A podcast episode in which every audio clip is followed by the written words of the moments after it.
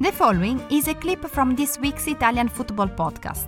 Listen to the full show and all other episodes by going to patreon.com slash TIFP and become a member for only $2.99 per month.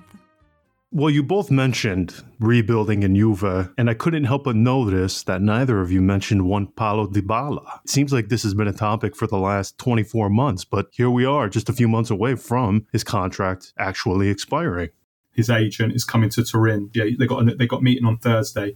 In my in my opinion, yeah, I, the only way I would keep him is if maybe they offered him a contract, maybe a one year renewal. I would even uh, maybe offer him, but he's not going to accept that.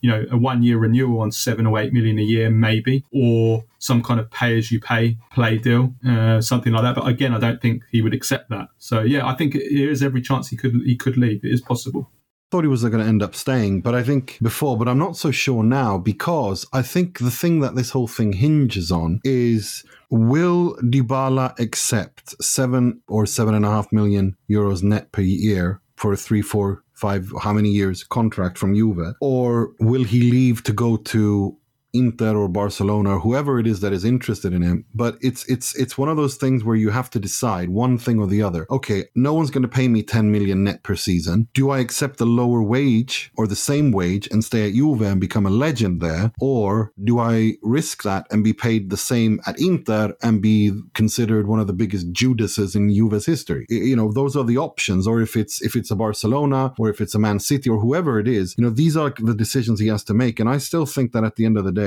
I think he'll stay at Juve.